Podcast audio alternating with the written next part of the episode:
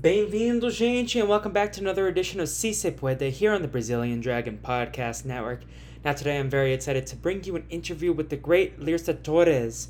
She participated in season 37 of CBS's reality show Survivor back in the fall of 2018. On her season, which had the David versus Goliath theme, Lyrsa was placed on the David tribe and was immediately perceived as the weakest woman on her tribe. In the first challenge, the Goliaths picked two of who they thought would be the weakest competitors, and she was picked along with a man named Christian. However, Lyrsa and Christian persevered and they won the challenge for their tribe. Her uphill battle didn't stop there. Lyrsa was a scrappy underdog and was almost the second person out of the game, but her tenacity and her social skills led to a vote flip, allowing Lyrsa to stay in the game for more time. Lyrsa continued to gain momentum until a tribe switch happened, putting her on the outer of the new tribe. Once again, Lyrsa was able to tenaciously flip the vote and scrape by by one tribal at a time. However, when her Jabeni tribe lost one more time, she was unable to make it past one final vote to make the merge. These days, Lyrsa lives in Boston with her pets. She loves horror movies. She has her own podcast, recapping them on the Heavy Leather Horror Podcast. She also loves burlesque and is an active member of the survivor community. She's a very proud lesbian woman, very proud Puerto Rican, a little nugget as she likes to call herself. And I'm so excited to share you all my conversation with Lyrsa. Now, before I transition to that, we did experience some connectivity issues between our connections. However, I was able to clean up a lot of it. But if you hear a little bit of skippiness in the editing, that is why, and I apologize about that. Last thing, Lyrsa uses a lot of colorful language, and I want my guests to be as authentically themselves as possible. However, if you are listening with kids and might be offended by some strong language, uh, I think this might be an episode that you could skip. However, if you choose to stick with us, uh, that is a warning to you all that Lyrsa uses a lot of colorful language, and I'm very excited if you do choose to check this out. Now, without further ado, let's hear from Lyrsa.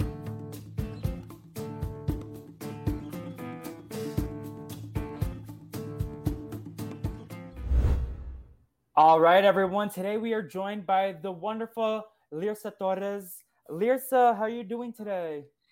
Hey, what's up, Felipe? I'm doing great, actually. It's been a nice day, nice weather. So it's good. It's good. How are you? Lyrsa is a fantastic person. You may know her from 2018 Survivor David versus Goliath. She was one of the stars of that season, and she's on Netflix if you haven't seen that season. Um, and Lyrsa, let me actually ask you, who, do, how do you want to introduce yourself? How, what should the people know about you if they're not familiar with you beforehand? I am. I don't. I keep thinking that I wasn't that sassy on the show, but apparently I was. Um, I try to like notch it down, but I'm a sassy nugget from Puerto Rico that moved to Boston and landed this survivor thing. And I'm very, very queer and very outspoken, and I don't have a filter. And that's just me.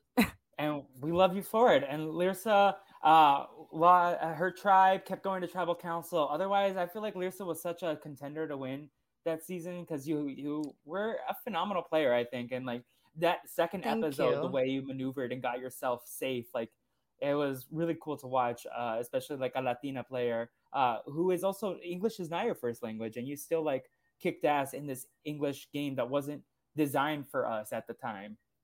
That was my excuse all the time. I still use it when I talk to like Gabby or Davie, who are and Elizabeth, who are the people I talk the most.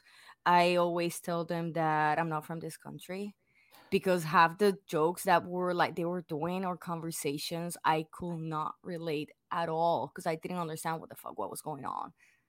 So yeah, no. Do you want to elaborate a little bit about that, like, and how, like, your experience as like uh immigrant to the country, and how uh you were ESL contributed to your so Survivors a social strategy game, how it contributed besides just like the jokes. Did you feel any at any points like completely isolated? Because I do know you played with another Latina on your season, Angelina, but you also have talked about how you have two different Latina upbringings.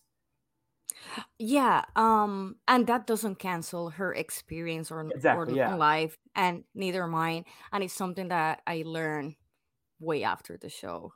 Um, and yeah, that got me a lot in the beginning about I couldn't like relate to her, even though that we're both Latinas, because our experiences in life are completely different. And that's not a reason for me to invalidate her experience as a Latina woman in this country, right? And not to around me, I've invalidate never heard you invalidate her experiences before. It's just like uh, you'll have different experiences as Latinas. You're Yeah. you're like an immigrant, and she was born in the U.S. and grew up here, so that's just like a different Yeah, I experience, regardless of where you're yeah, from. I, I I think that in the beginning it was more difficult for me to acknowledge that because I could not I could not see myself like we were the same, which a lot of people tend to do that. We all Latinos are just one box, right? And we're all together and that's it. Or we're all Mexicans, um, which we're not. Um, and I couldn't relate because her experience was different. And it bothered me in the beginning because they're like, oh, you're both Latinas. And I'm like, but we're not.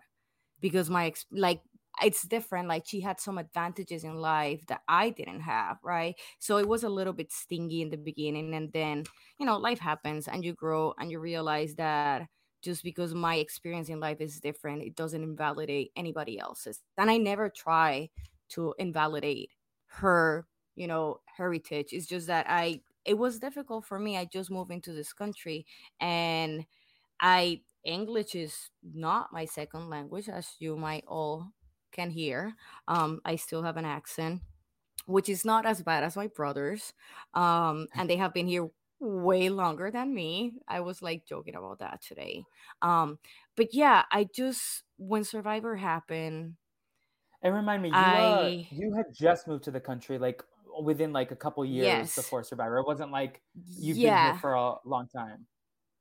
So I moved here in August of 2016, thinking that I was gonna blend really, really good because I knew English and Puerto Rico, even though it's a Hispanic and Latina country, we are a Commonwealth of the United States, so we are very Americanized, right? So when I grew up, the things I watched on TV were like Friends and Will and Grace and all of this white people show, um, and of course like local TV.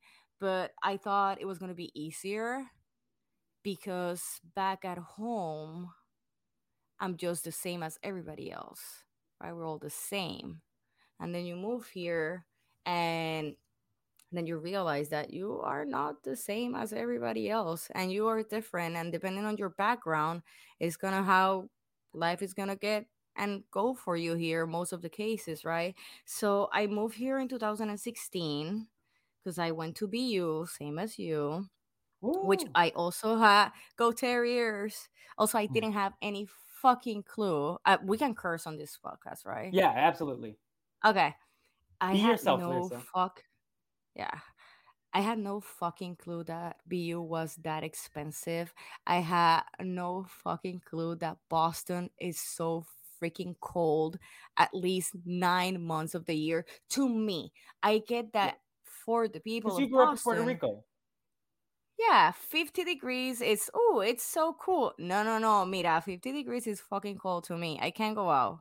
Like I need five layers for 50 degrees. Um, which is funny because I was actually talking, you know, Jordan Kalish, right? Yeah. I was talking to Jordan yesterday, um, because when he visits Boston for family, um, we always get together. And last time we went to a Sox game, and it was like so fucking cold, so fucking cold.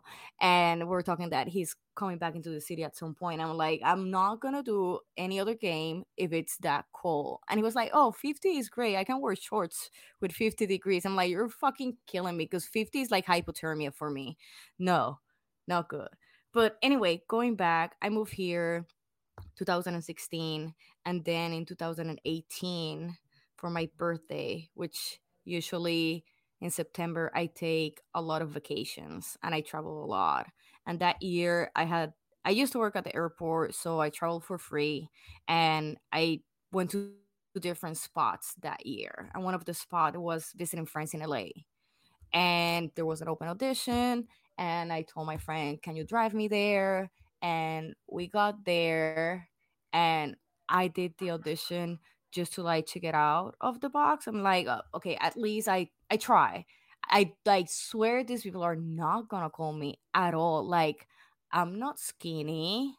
I have a bunch of tattoos. I'm extremely gay. Like I am not this, you know, type of beauty thing that we see on TV. Like I'm not Kelly Wentworth, right? Or, you know, even Abby. Like I am so different, right? And then they freaking called me, man. And they kept calling me and I got really excited. Um but then when you go into the show as a minority in a game that yet doesn't have a rule for a 50% of BIPOCs because this country, we are combined, we are more than white people in this country, right? And it was very difficult for me. I thought to me making friends and talking to people used to be like super easy, especially before the show. Now I am not like I was before. Um so I thought I was gonna be like this happy nugget and everybody was gonna be my friend, even though we're gonna vote each other out. And that was not the case.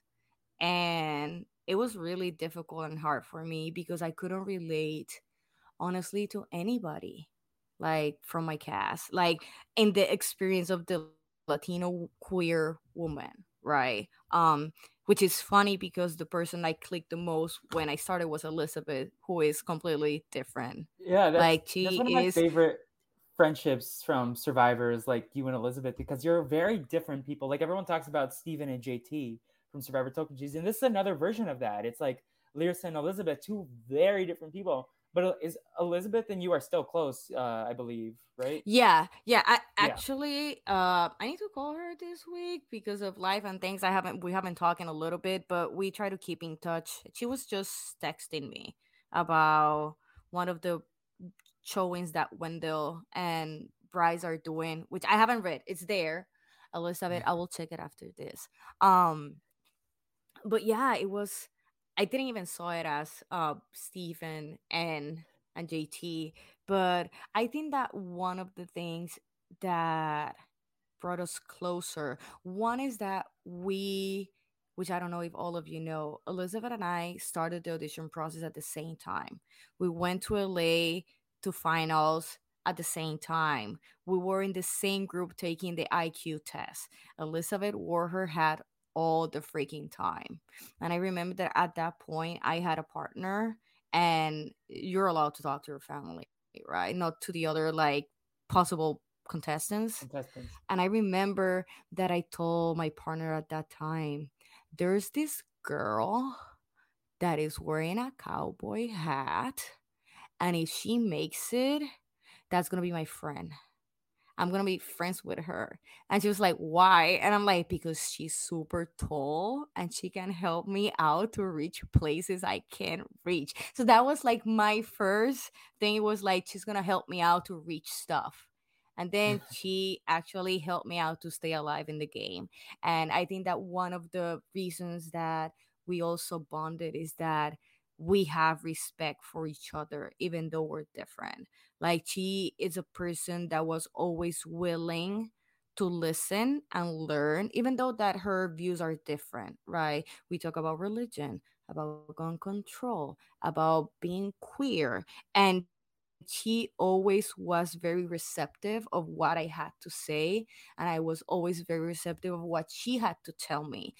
So I think that because we respected each other, even though we are polar opposites, I think that's why we created such a great friendship. And but yeah, that's the person that I click the most with, which is it's funny again because he's a white person, completely different than me. Like it's the the like unlikely pairings always like excite me. Like these people you who would you and Elizabeth would have never met in real life on the street, but because no. you were both on this reality show, you became good friends on the show and off the show. And if people uh, want to check out uh, the episode where you and Elizabeth work super hard to make sure you stay in the game. That's episode two of your season, and you all flip this flip the tribe to make sure Lyrsa, the little nugget, gets a couple more days on the island. And I feel that she also felt like even though she could blend more because she was she was white, she was an American, uh, she spoke the language. I think that we are both a little bit of outcasts because we were the older women in our tribe and we view life differently. And the whole time in the beginning, the first couple of days, like the, that first day, you also that we're like, okay, it's you and me, you and me till the end.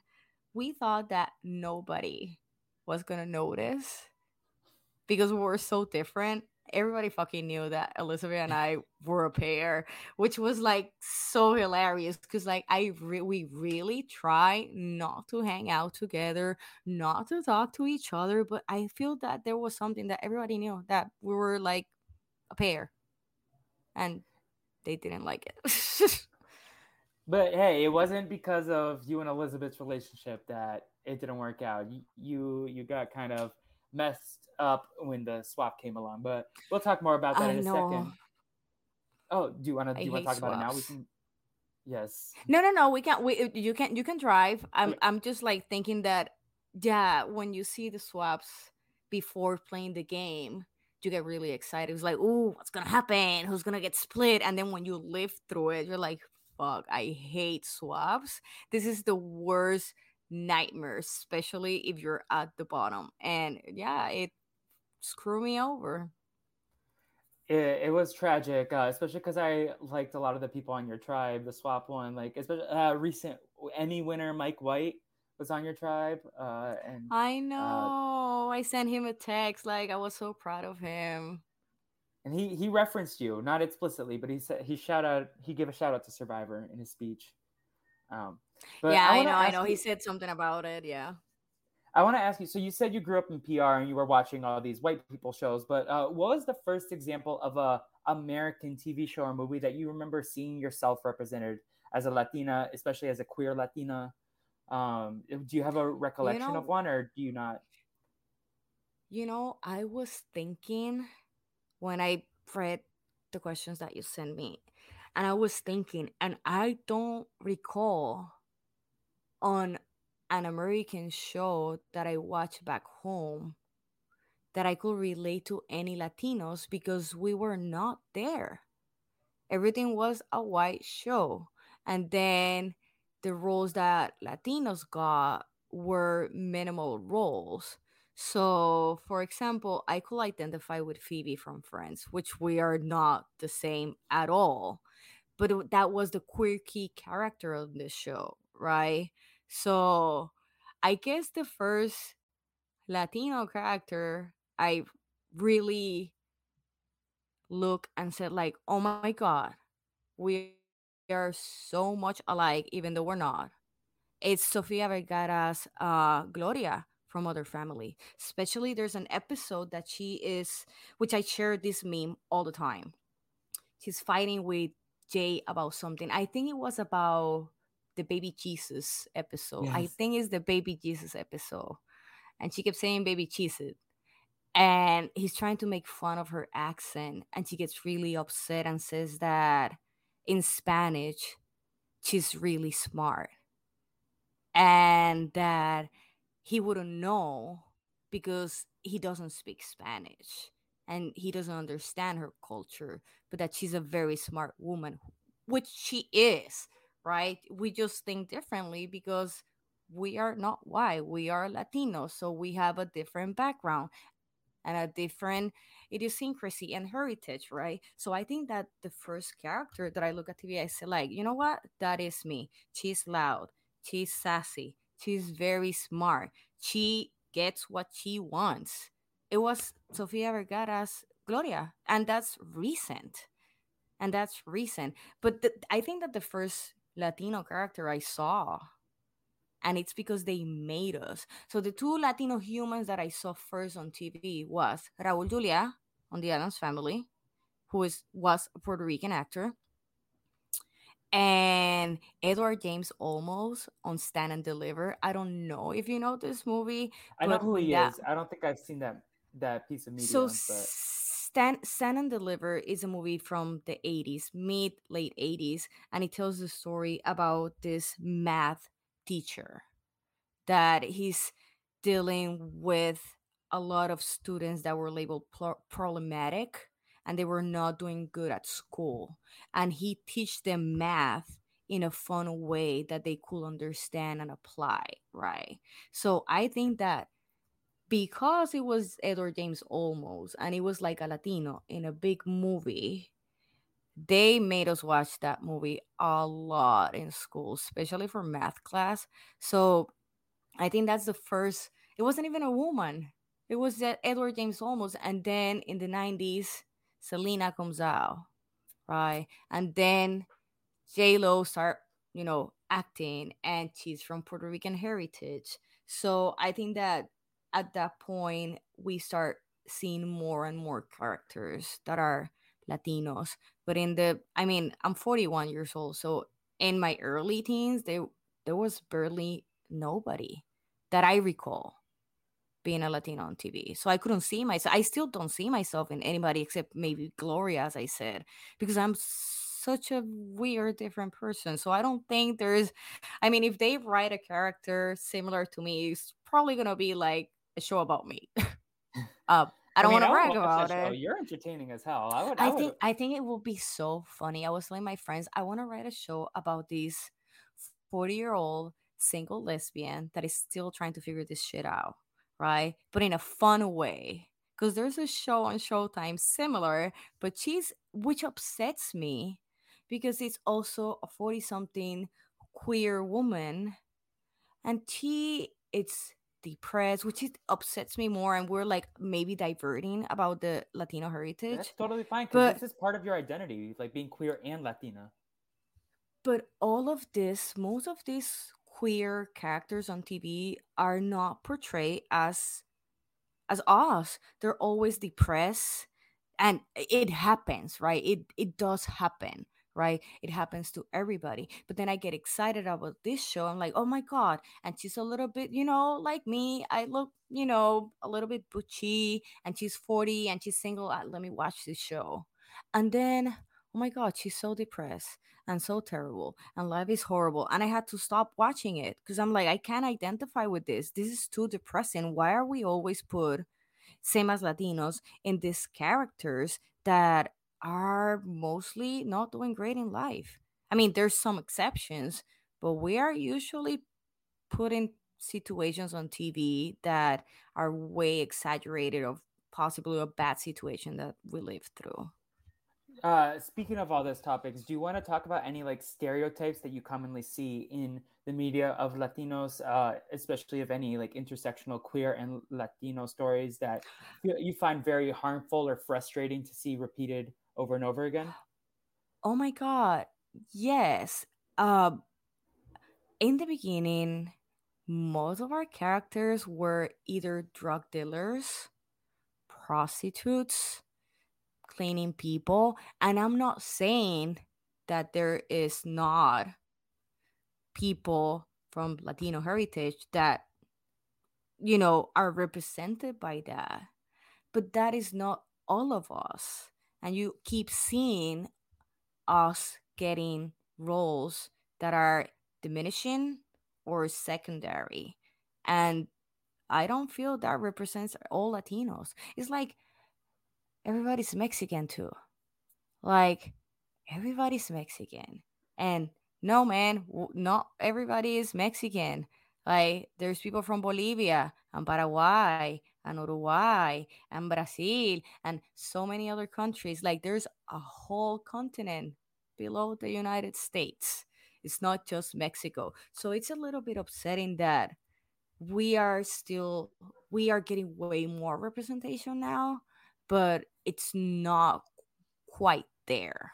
I think we can do way better, but I also feel that the problem is, which is getting better now, is that the people behind the camera, it's mostly white people and a white person can't tell my story right? So no matter how much visibility you get on tvs and movies if the people behind the camera and writing are white they're not going to translate our real stories because you have not been there.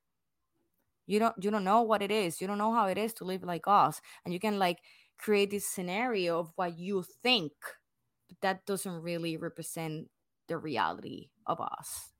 And it's also a lot of like Latina creators don't really know how to get their start. This is a conversation I had with Fanny, who's one of my guests on the series as well. And she was talking like a lot of what she does is education for Latino storytellers and like helping them finance their projects and like getting opportunities for them to tell stories because we don't have that like like a lot of American and especially white people have like they know what to do in terms of telling our stories in terms of getting their projects out there whereas a lot of Latino people like don't have the resources or the accessibility. And I think mm-hmm. like just involving giving more opportunities to our people and both in terms of scripted content and reality content just like giving more opportunities for our voices to shine through whether it's behind the camera or in front. So i i don't know if you know that i do a horror movie podcast yes. Um, i was going to ask about that right? at the end. Yeah. Yeah. So i been very careful when the credits roll especially in movies from like the 80s and the early 90s because i want to see who's behind the camera right and there was none Hispanic people behind the camera in those ages. Now the credits are so fast that you can barely read what's going on, right? They just like gone, credits are done. But but in these movies that the credits are go slower, there was like nobody and great movies. And I'm like, oh my god, it like I wonder how many good Latino a practical effects person were at that time and they were not given the chance right and now we're given the chance like um guillermo del toro right who started in some early 90s movies and they're fantastic and then you see like i mean you can point out what is a guillermo toro movie right? Um but i think it's important that part of the representation because if we're not behind it like who's gonna say this is right or wrong? It's like i think it's it's like with everything. I feel that we are everything related to movies and tv is still a very wide industry even though they don't want to seem like it right? And and let's just start accepting that it is what it is right? And we're trying to break into it. And i know that at some point everything's going to be more even but that's the reality. And and I know things are changing because I actually went to a commercial theater. I usually go to the Coolidge Corner. You know the Coolidge, right? Yeah, Around the I know corner, where it is. the Coolidge Corner. So that's where. So that's where I go. I'm a member, and they cater to the type of movie I like. So I rarely go to like AMC, but we went this past weekend to watch the Invitation. I think it is the name of it, the one with the vampire. Yeah, the horror movie. Um commercial about set a program for BIPOCs to do uh short films and, they were like giving them the money. They were like subsidizing this new venture of several BIPOC humans in the movies making movies and i thought that was fantastic. If i haven't gone to the movies i would have known that. So i think that little by little we're like we're getting there. It's it's it's happening. It's happening i like to use this uh, analogy i feel like we're doing a lot of like one step forward but then the industry pushes up three steps back like i'm sure you've heard of uh, what happened yes. with batgirl um and like uh, a lot of our tv shows like hey, did you ever watch one day at a time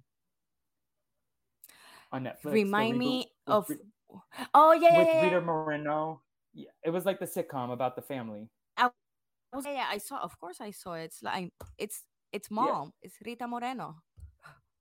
Yeah, but then it got canceled too, and I feel like uh, we get like opportunities, but we're not given the same opportunities to shine in the way that like a lot of white shows are given like a lot more chances than like uh, if a Latino show isn't successful off the bat, they're like they're really quick to cut it and try something else that's more favorable to white audiences, which is like one of the most frustrating parts about the industry for me.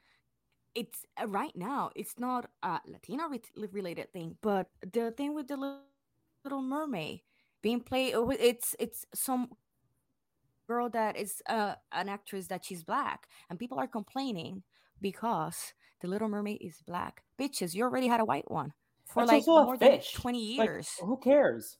It's they don't they don't fucking exist. And then I read people saying like, "Oh, like I went to the theater to see the Little Mermaid. One of my birthday was about the Little Mermaid, right? So I remember this is one of my favorite movies. It doesn't matter who plays the actors, right? Um, but people my age were saying, "Oh my god, Disney ruined my childhood." Motherfuckers, really? Really? This ruined your childhood? Because what ruined my childhood was I couldn't understand fucking math, and that's important in life. Not that a character that doesn't even freaking exist. Ah, it's so stupid. And then I went before we started talking, I was on Facebook and I saw a video of several black little girls watching the preview of the movie and their faces were just shining. They were like so excited that finally Little Mermaid looks like them. So these things really are important. I'm sorry that the Little Mermaid is not white anymore. Fuck you. You're an adult. It's exactly like Let's have rep- the kids from now have a nice childhood.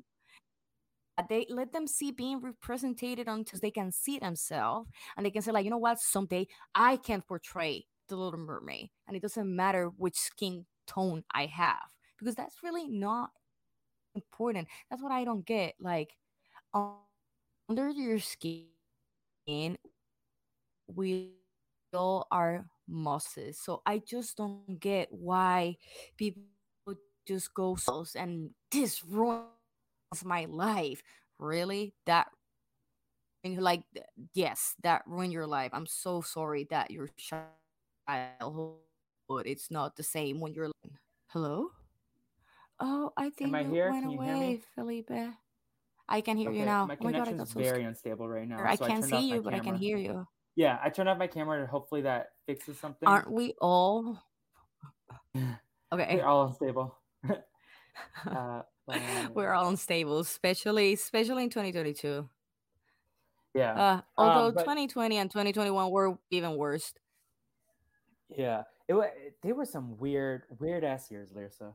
Um, like it's so goofy. Yeah. Like in, uh, but I really appreciate everything you said. Like I remember something that always stood out to me was uh when Chadwick Boseman passed away. I remember seeing a lot of like little black boys like so like they they would hold little funerals for their Black Panther figurine and like that like they would be I so know. demoralized and like we, i was crushed too but like that's what representation matters is you see yourself on the tv you see yourself as a superhero you see yourself as a disney princess uh like that's that's what representation matters at least to me and why it's so important right and that's why Yeah. seeing people like you and sandra and abi and ozzy on tv on like a reality show is so important or romeo and mike on this last season as well him like in person.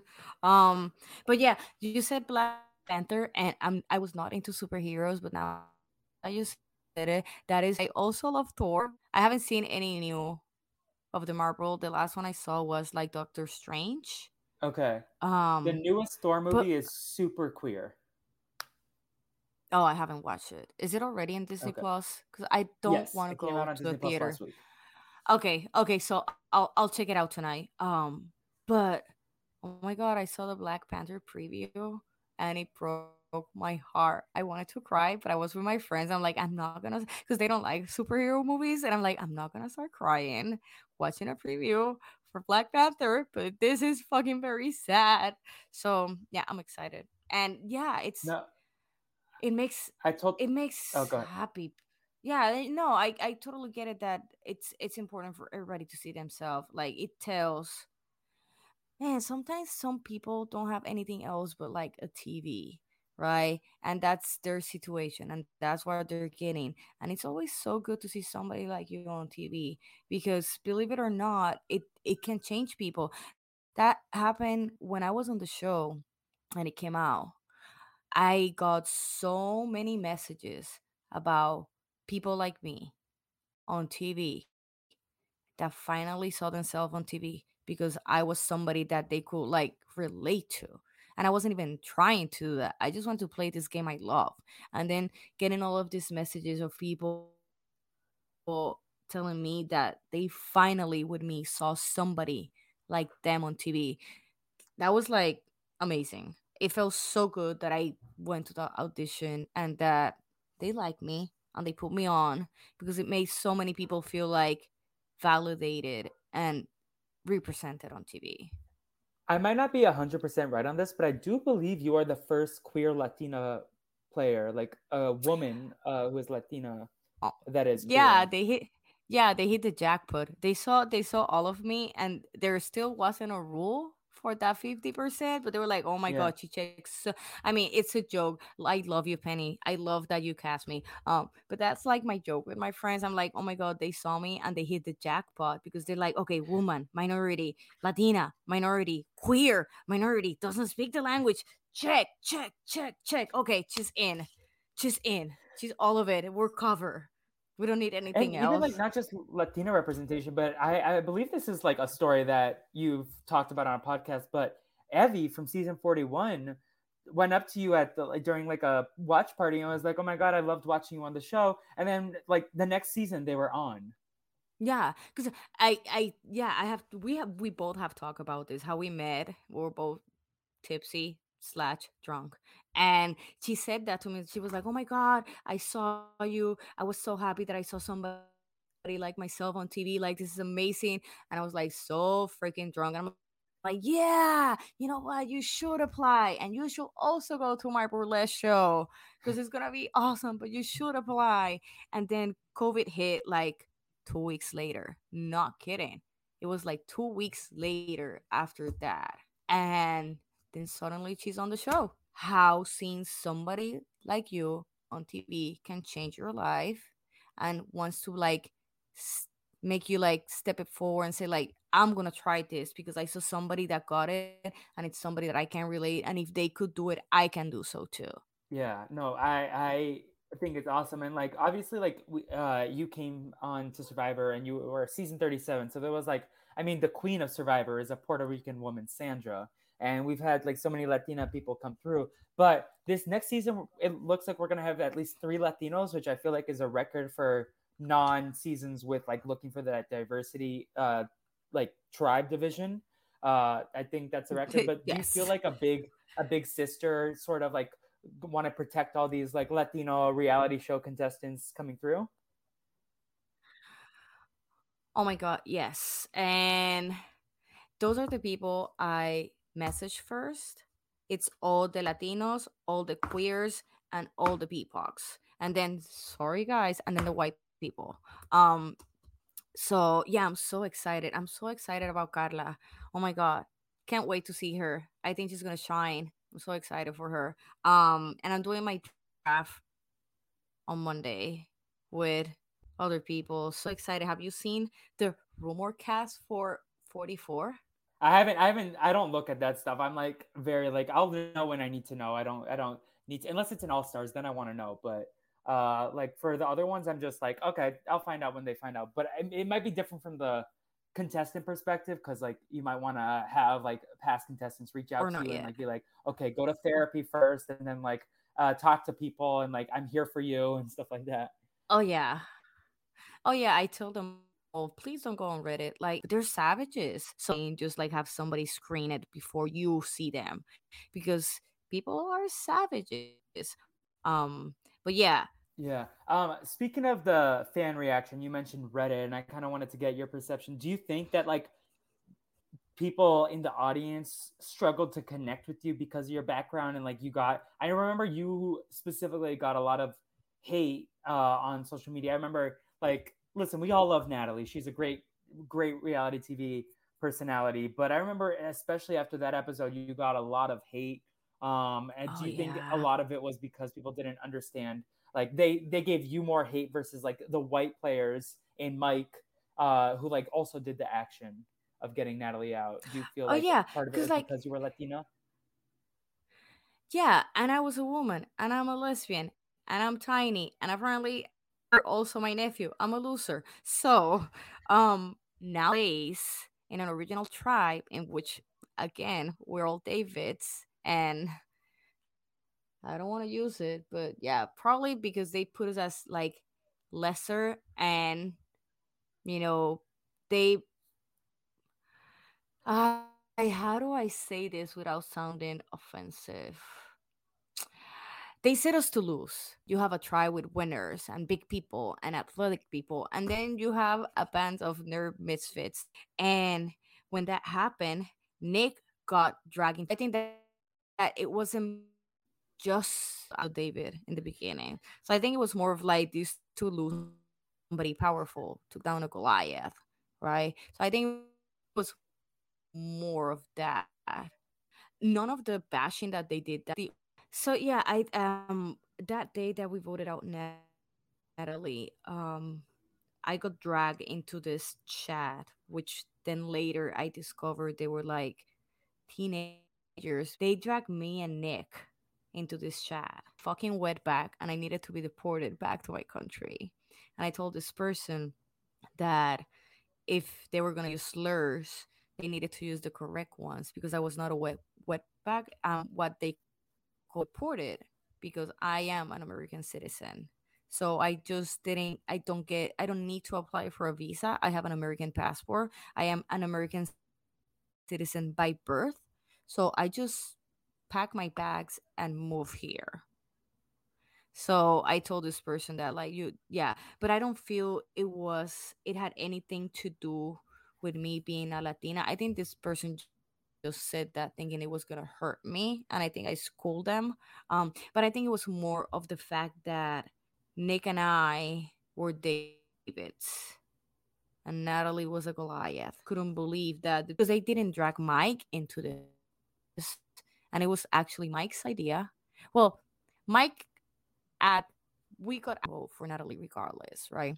And then Mike came to the side and voted with us. But Mike didn't got dragged. Also, Mike didn't have doesn't have social media, which is very smart of him. Yeah. Um, and if he does, and he has like a Finsta, and I'm not there, Mr. Mike, you and I need to have a conversation. Um, imagine Mike White on Finsta. That would be. But so I think funny. it was. Oh my god, he will. I. The race, I Oh, now that you said that, see, you poisoned my brain. But they dragged Nick too, so okay. I feel that it was like, like, it was the fact that we were like at the bottom. Yeah, but I do know. I remember you talked about on social media at the time that you got a lot of like uh homophobic slurs at you, but not as many. Uh, besides this one example that you shared with us, so like just people on social media are so nasty to contestants. oh yeah, that it's that the computer will take everything you write, right? Because you're behind yeah. a keyboard and people use fake. Yeah, they, oh my God, they call me a dyke. And I'm like, tell me something I don't know. They call me fat. And like, tell me something I don't know. Like all of this things that people thought it was annoying, right? It wasn't that they were hurting my feelings because whatever they were saying trying to offend me being i am a diet i am not skinny. You're not offending me. I would have taken it more offensive if they said that i was like pasty white. It bothers me and i think i mentioned it before because i feel that it takes away like i am very white passing until I open my mouth. If I don't say anything, people will think I'm white, right?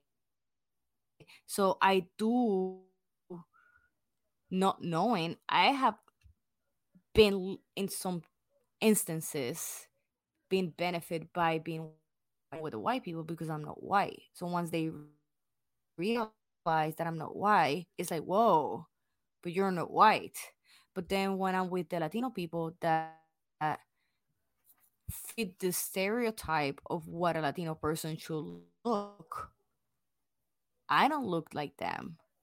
So I'm also like, you don't look like a Latina. You look white. So you have so white skin and I'm a Latina. People doesn't recognize me sometimes. I don't know. It's it's so difficult to be me sometimes. And I I, I wish when I go to Puerto Rico in the winter, I do everything in my power to go to the beach every single day so I come To get a back looking mm-hmm, so I don't look that white. And I was so excited when I got on Survivor because I was gonna again get a tan. And I I think people noticed because I think it was posted somewhere at some website of like the secrets that people don't know about Survivor. We do get like sunscreen because they don't want us to get like skin cancer. But I n- never wore the sunscreen because I wanted to get darker. Mm-hmm. I wanted to get darker so I would look more like a Puerto Rican person usually looks to the eyes of like white people, right? And it's sad. It is sad that I have to like I can't I know it sounds sad, right? But I cannot please any sides. For one side, I'm not white enough, and for the other one, way too white. So believe me, I do I do the best I can to try not to look that white, and it lasts like until February. because then it's freaking winter here in Boston and I can't go out and, you know, Yeah. sunbathe. So No, I know I know how it it is what it Boston. is. Yeah. Oh, You also got a rainy season too, so it's not even if you tried your best to tan, you got like a lot of rain on your season. Yeah, I did tan a little bit because I see the pictures and and then the thing is that it rained there, but then we went to Australia on that um On trip that we went on the trip and all the activities that were outdoors, I I wore like no sleeve. I I I trust me, I did my best to keep my tan the most I could. And then when I got here, my partner was so, so impressed on how dark I look. And I was still looking white. I mean, I look like I had a tan. I still look white, but I look darker and I was so proud of it. So proud of it. And then months started to pass and I started losing the tan and I every every day I got into the shower. Oh my god, this sounds so sad. People please don't be sad about me. It's just like it is what it is. But like every day that passed and I went into the shower and I saw like the tan fading, I would get so sad and upset because I was losing my color. And I will tell my partner that I'm like, oh my god, I'm starting to look white again. This is so upsetting. Like I don't I don't want to look white it's like I know, but like it's there's nothing you can do. Like we can't go out. There's like no way. And I don't do tanning beds. That's fucking ridiculous. You don't Yeah. turn tan. You turn orange. Um. Oh, and that looks terrible. Um.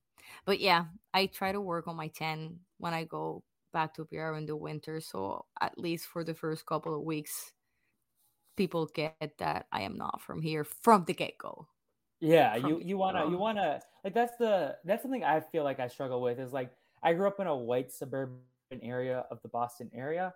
Um, but like I never felt like white enough to fit in with the white kids, but also Mhm. never like ethnic enough to be with like the other people of color. It was like this weird middle ground because being Latino is an ethnicity. It's not necessarily a race thing because you can be Yeah. Afro Latino, you can be Asian and Latino, you can be white and Latino, but it's more about the ethnicity and the culture attached to it, and that's why I I've always struggled personally with it. Yeah, yeah, I struggle with that a lot. And oh my god, I worked recently and I was working for a company and in the company which apparently is inclusive, but again, I was the only Latino queer woman in the office. And then we had a guy from the Dominican Republic, and it was just us, the Latino people, right? Um, it it was it was I felt that the longer I'm here, again, because I'm so white passing, and I don't after COVID, I don't go out that much, right? And I told you before, most of my friends are white, right? But I it, it got this part really got sad when I realized um I used to have another coworker that was my friend from Puerto Rico. She looks Puerto Rican, like the stereotype of what people think a Puerto Rican person should look like. She's tan, you know, curly hair, so she looks more ethnic than me, right? So I've been working in this company for X amount of years and with 97% of the company being white, at least in headquarters, right? My first my friend quits and then a couple of months later, she sent me a TikTok of the company, one of the TikToks that marketing did, right? And by the way, if any of you are listening, I love you guys. I don't work for you guys, but I still love you as humans, right? So she sends me the TikTok and she's like, they white. So because we do like some kind of like games on the videos and something fun, I'm thinking that I need to spot something white in the video, right? Like a white yeah. box or like a white label, like something white. So I watched the video and I'm like, I don't get why she's saying they white. So I played it again and then I realized that everybody in the video was white. Even though there's Latino people in the office, I think there's like three black people, there's two Asians in the company. Like everybody in the TikTok was white. And I felt bad not because they were white. I felt bad because I felt that I was being whitening and I didn't realize that everything was white and I was not being represented in this video in the company that said that they're very inclusive. And I felt like really offended and sad.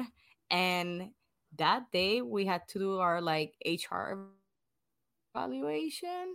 And I told them that I'm like, everybody's white here and all the marketing is white and we're only targeting white people. How do you think we're going to grow and get to other markets and other demographic groups if we are all presenting white stuff? This is crazy. And you know what? It made a change. They hire a black person for marketing. They started including everybody else they started include they I I'm like several of those TikToks um for the company because I told them like it feels really I don't feel bad because you're white. I feel bad because I didn't acknowledge how wide it's my surrounding and how I have adapted to this white situation, forgetting that I am not white. And the yeah, person from, I See, the person from chart felt like really bad. I'm like, don't feel bad. It's not a you thing. Like, don't feel that I'm depressed and I go home and like crying because I'm like, don't realize all of this. It's just like it is what it is. Yeah, no, I definitely can relate to that because sometimes I feel like I'm in white environments and I forget a little piece of my identity. And then like I go home and I'm like, wait, I completely left this part of my identity and didn't even acknowledge that. And then I feel mad at myself sometimes for like not speaking up or even acknowledging like that piece, like the overlooking. And uh, I, I, there are a lot of like white corporations that I do ha- feel try their best. There are some that I think is just lip service, but like the ones that actively try, I just feel like uh, it's yeah. it's can still be disheartening when there's like not uh, as much as there could be, right? Like they like you love your company, but it's still like upsetting to hear that they had this oversight in that ex- example that you shared, right? yeah because it wasn't malintent but it was just like ignorance right it's not i'm it's ignorance right it's ignorance i i i know i can possibly drop my accent if i try hard enough i started like thickening my accent mostly because i dated a white girl that she really liked the accent so i started like pushing the accent even more and I stuck with it. Um, but when I moved here, I didn't thought my accent was that thick, right? But now I am very proud of my accent, and the more I thicken it up, the more I feel like people realize that's the, my only weapon because I don't look Latina. So my my accent is the only thing I can come back with. So I took my initiative of I speak Spanish to all my white friends. And they you need to learn because you know what? I learn English and you're my friend.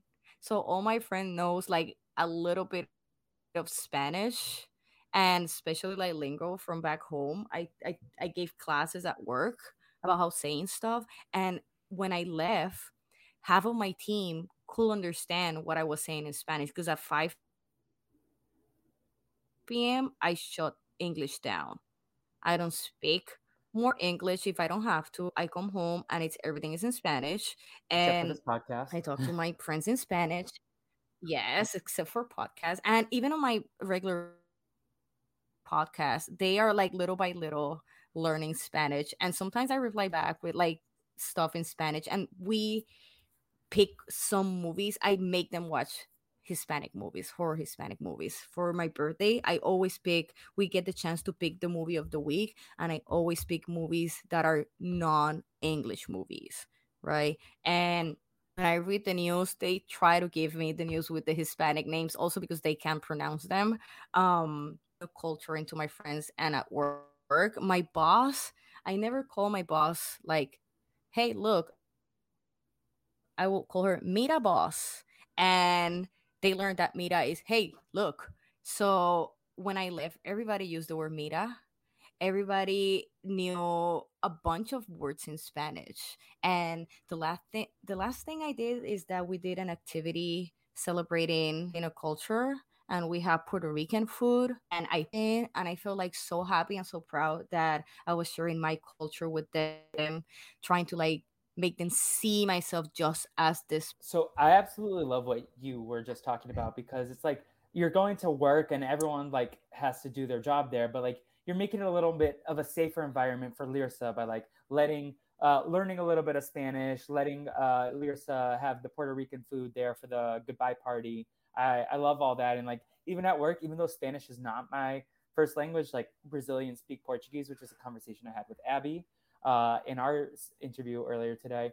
But uh, I I like to like drop Spanish terms with my uh, Spanish coworkers. Like one of my friends is Mexican, another one is Puerto Rican, and we just I'm like, yeah, what's the chisme? How's your day? Like, and just like dropping like the Spanglish around, just because like it's nice to not have to culture, uh, not culture switch, code switch uh, in every environment that you're there. You can be a little bit more looser with your culture and your ethnicity. How most of the art I'm doing is in Spanish and target for our um, Hispanic people and our Latino. Um, going very political sometimes, especially with the situation in PR. So yeah. I think that I'm trying you know maybe i'm like a tiny you know person in this whole universe but i'm i'm trying. I'm trying to bring visibility in everything i can.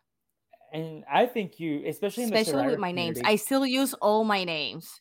Yes. No and i like that. It's, especially in the survivor community How, i feel like go ahead. Sorry? No no no no no. I was listening to you. I was listening to you uh in the survivor community like you're one of like the biggest like pro like you're one of the most visible latina community members. Like as much as we love sandra like sandra goes and lives her life but like you come on you talk about every season on a podcast um and like you're you're out there you go to the events and it's it's awesome seeing like someone as like outwardly latina and queer as you and like you own every aspect of yourself and like you're part of like the community in terms of like the reality events and i'm still upset that you weren't added into the Celesbian group the same year that Casey from Big Brother was. Oh, there's a Cele. Oh, yeah, that happened, and it was like, I don't know. There's like, I got so upset with the Celesbian thing because like i remember that in one of the survivor interviews they were like so what if you what's your goal if you don't win like what's good what you're gonna take if you don't win because I think I think that was one of the questions similar to that. And I'm like, well, if I don't win, it's okay because I'm gonna become a lesbian. And they didn't even realize what it was. I had to explain to these people what a lesbian was. Like, it's a celebrity lesbian. Lesbian. That's what I'm here for. This is my goal. And then I have never gotten invited, for example, to the Dinah Shore, which is like a lesbian party and they invite all of these like celebrities and reality people that are lesbians and all of that and i never get invited at all. And casey well i think casey was i think it was the same year you played survivor. Big brother before me I think, or at the same like, but why I am not invited? I am also a lesbian. This is not fucking fair. But it's okay. I'm a lesbian in the eyes of my friends and the people that like me, and that's all I that mean, matters. You're also lesbian in my sphere. Like, uh, I told you, like, Oh. all a lot of my friends were like, "Oh my god, tell Lyrsa I say hi." Uh, and uh, They always they always send your regards. Like they always like Felipe says hello. I'm like, yay. yeah. Um, do you speak uh, Spanish to Batata, who is uh, the love of your life, your your little pet? Yes, Batata knows English and Spanish and a little bit of Russian because I have a Russian friend and she will spoke. I mean, dogs follow hand commands mostly and your face, right? They're not that smart, but I can have like I can like talk to the dog in Spanish and she understands. And when I talk to her in English, she also understands. And when she's in PR, she understands what my parents says. And they my dad does speaks English. My mom understands English and she can speak it, but she's very afraid of it because she's afraid that people are to make fun of her accent. So she tries to avoid talking in English, right? But the dog understands everything. She has a Hispanic name, and every time somebody asks, like, "Oh, she's a Boston," I'm like, "Yeah, she is a Boston from Puerto Rico because we got her in PR." So she is also like me, hundred percent born and raised in Puerto Rico. Well, born in Puerto Rico and then moved here to the United and we love batata. We love States. we like you're such an animal lover, and that's also like a thing that I don't think was truly represented on the show. Uh, I remember you got a tattoo of the cat in Angelina's jacket. Um, Oh yeah, or Natalie's and jacket.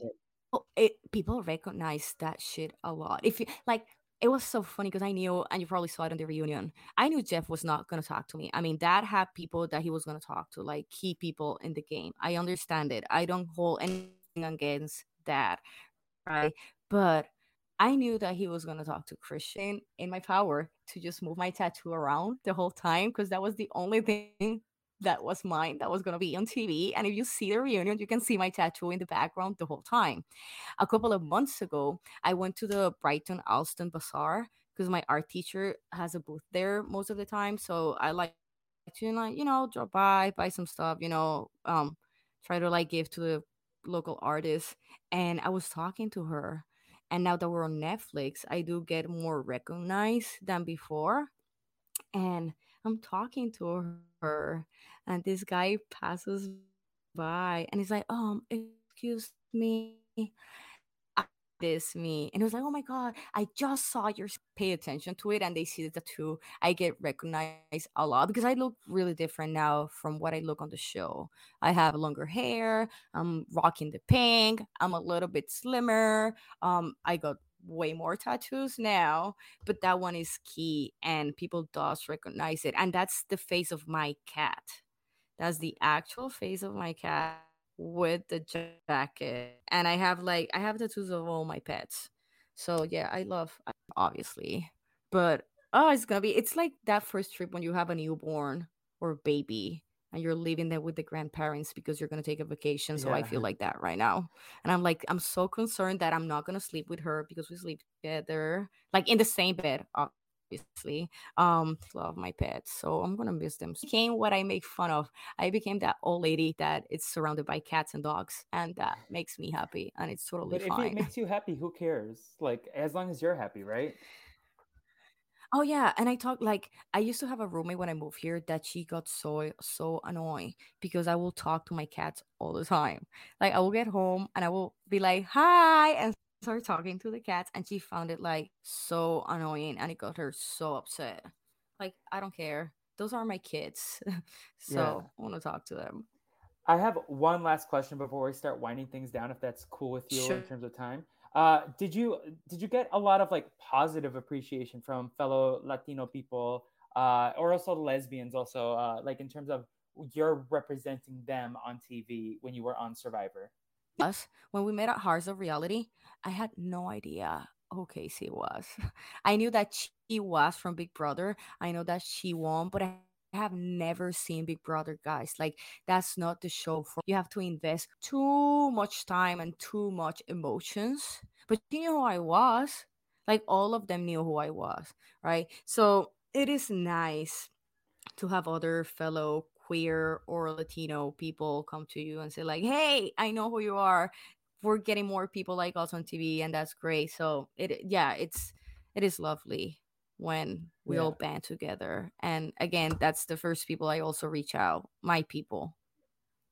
That's awesome. Like it's important to have people like trailblazers. Like that's something that like I talked with Abi about, and she was like, "Yeah, I like to be there for people who follow in my footsteps because it's like we're creating we were there first, but like we want to be able to support our people and our communities." And uh, there's this Bra- Brazilian woman on Big Brother this season, Indy, and Abi was like, "Okay, when she gets out of the house, I'm gonna I want to make sure she's doing okay because like we look out for our people, right?" And that's Mhm. something that like Yeah. the Latino Yeah. community does. It's like we we get in passionate arguments, but we also like look out for each other. We're very loyal. Yeah, every every single episode that on the last season that the storyline aligned with Romeo. Uh first of all, like so many things that like he said broke my heart. Like I was crying and I wanted to hug him so hard. Um, and I do that, but get getting voted out as a minority by the rest of the white people, it's it's not cool and it hurts a lot because we feel that we're fitting in right? It's this trick that this type of game brings to you. Like you think you're fitting in, and then you're voted out, and it hurts. But it hurts like even more when you when you think you're part of it, and then you're not. And it might be the same for white people, but I feel that it's harder for us because we really when we do this type of shows or movies, it's because we want. It's not like we all want to win. Of course, we want to win but also the most important part is that we want to be out there so people can see us and we can like change the some of the views that people have about latino people And that's that's very well put. And uh, like last season, I believe was the first time two of the final three were Latino with Mike and Romeo. So like we're slowly making our history um, on these shows and like getting more uh, opportunities and representation. And hopefully, I'll get to talk to Mike and Romeo. We'll see what happens there. Uh, they're both interested, but um, I, Lyrsa, I want to thank you so much for joining. i didn't know uh, that mike was latino until just now or until yeah no that i Yeah, didn't know that mike was also. latino until no no no no until a couple like I think on the first episode or the second, I don't know. I sent him a message like, "Hey, congratulations!" He's like, "Yeah, Puerto Rican sister." I'm like, "Wait, what? I thought you were white." and he's like, "No, I'm half Puerto Rican." I'm like, "Oh my god!" I had like no idea because the same case, he looks very white, just like me. Yeah, yeah, no, uh, he he is also Puerto Rican like you, and that's so cool. Like that, like you, too, Sandra. We have a lot of Mhm. like good Puerto Rican representation on Survivor.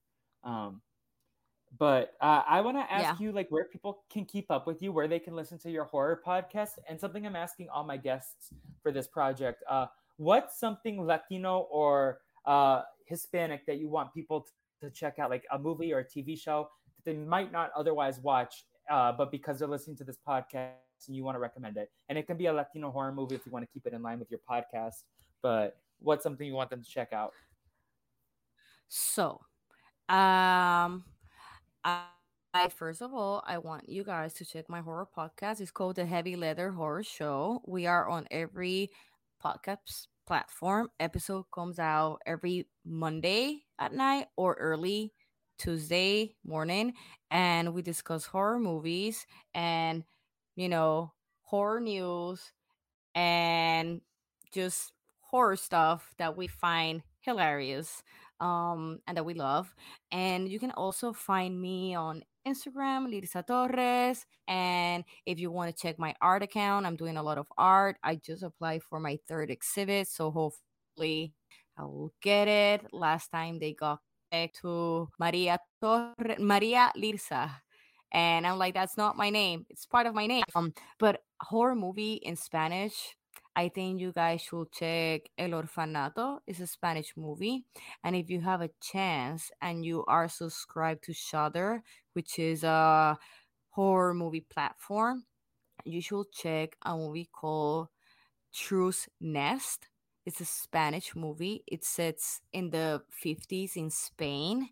And it is, the beginning is very slow, but give it a chance because once it hits, it freaking hits. It's amazing. The acting is marvelous. The story is incredible. Once it unravels, it's like fantastic. Um, so I would recommend those two to watch if you know if you want to watch something horror. But if you want to watch something funny, there is two soap operas on Netflix um that are really good and one of them is Pedro el Escamoso. So if you remember uh Nuevo Rico, Nuevo Pobre, Newly Rich, uh comedy soap opera and it's fantastic. So if you want to learn Spanish in a fun way, I will recommend those two for you guys. Well, Lyrsa, this was awesome. I'm so grateful that you joined me to talk about all this stuff. Thank you for sharing your story and always a pleasure to talk to you. And hopefully next time I'm in Boston, we can get drinks or something and catch up.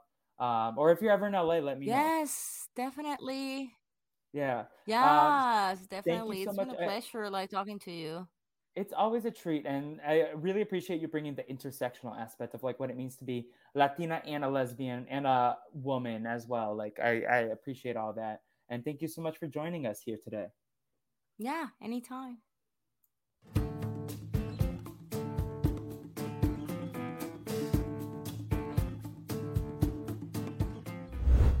Thank you again to the incredible Lyrsa. Lyrsa is such a gem of a human being, uh, and I'm so grateful that she gave me her time and was willing to re record if needed uh, for this project just because of the connectivity issues.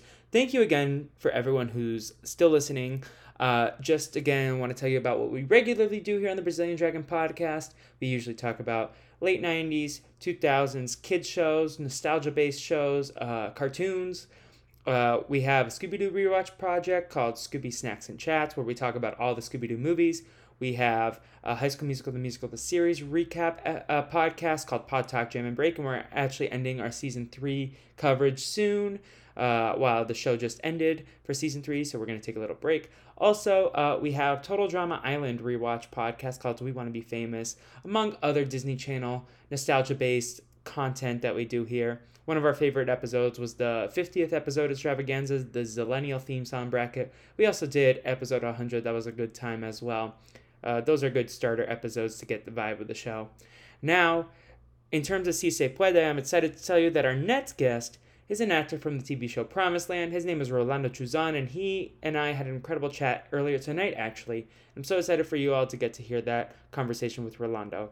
But until next time, you can follow the Brazilian Dragon Podcast at Brazil Dragon Pod on all social media. You can follow me, Felipe, at on at What the Fleep on all social media.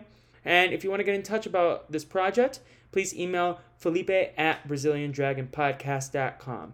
Now, until next time, everyone, let's listen to some Bad Bunny on the way out of here. Till next time, everyone, si se puede and echa palante.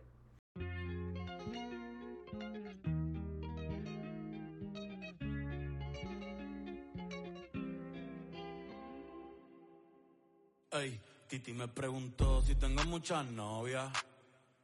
Muchas novias. Hoy tengo a una, mañana a otra. Ey. Pero no hay boda. Titi me preguntó si tengo muchas novias. Muchas novias. Hoy tengo a una, mañana a otra. Me la voy a llevar a todas pa' un VIP, un VIP. Ey, saluden a Titi, vamos a tirarnos un selfie. Seis chis, ey, que sonrían las que ya les metí en un VIP, un VIP. Ey, saluden a Titi, vamos a tirarnos un selfie. Seis chis, que sonrían las que ya se olvidaron de mí. Me gustan mucho las Gabriela la Patricia, la Nicole, la Sofía. Mi primera novia en Kinder María y mi primer amor se llamaba Talía. Tengo una colombiana que me escribe todos los días y una mexicana que ni yo sabía. Otra en San Antonio que me quiere todavía y las de que todavía son mías. Una dominicana que juega bombón, uva, uva bombón. La de Barcelona que vino en avión y dice que mi bicho está cabrón. Yo dejo que jueguen con mi corazón. Quisiera mudarme con todas por una mansión. El día que me te envío la invitación, muchacho, deja eso. Ey, Titi me preguntó si tengo muchas novias. Muchas novias, hoy tengo una, mañana otra.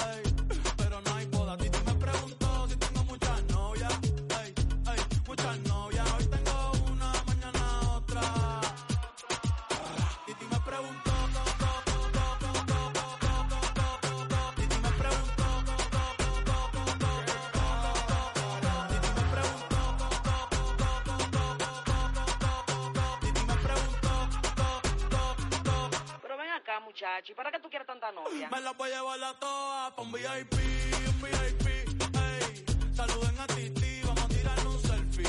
Seis chis, ey. Que sonrían las que ya les metían. Un VIP, un VIP, ey. Saluden a Titi, vamos a tirarle un selfie. Seis chis, que sonrían las que ya se olvidaron de mí. Oye, muchacho, el diablo azaroso. Suéltese más vivir que tú tienes en la calle. Búscate una mujer seria para ti. Muchacho, el diablo. Coño. Yo quisiera enamorarme, pero no puedo, pero no puedo. eh, eh. Yo quisiera enamorarme, pero no puedo, pero no puedo. Sorry, yo no confío, yo no confío, nah, ni en mí mismo confío. Si quieres quedarte, hoy que hace frío y mañana te vas. Nah, muchas quieren mi baby gravy, quieren tener mi primogénito, ey, y llevarse el crédito. Ya me aburrí y quiero un totito inédito. Eh, uno nuevo, uno nuevo, uno nuevo, uno nuevo. Hazle caso a tu amiga, ella tiene razón. Yo voy a romperte el corazón, voy a romperte el corazón. Ey, no te enamores de mí, no te enamores de mí. Ey, sorry, yo soy así, ey, no sé por qué soy así. Hazle caso a tu amiga, ella tiene razón. Yo voy a romperte el corazón, voy a romperte el corazón. No te enamores de mí, no te enamores de mí. No, sorry, yo soy así, ya, no quiero ser así. No.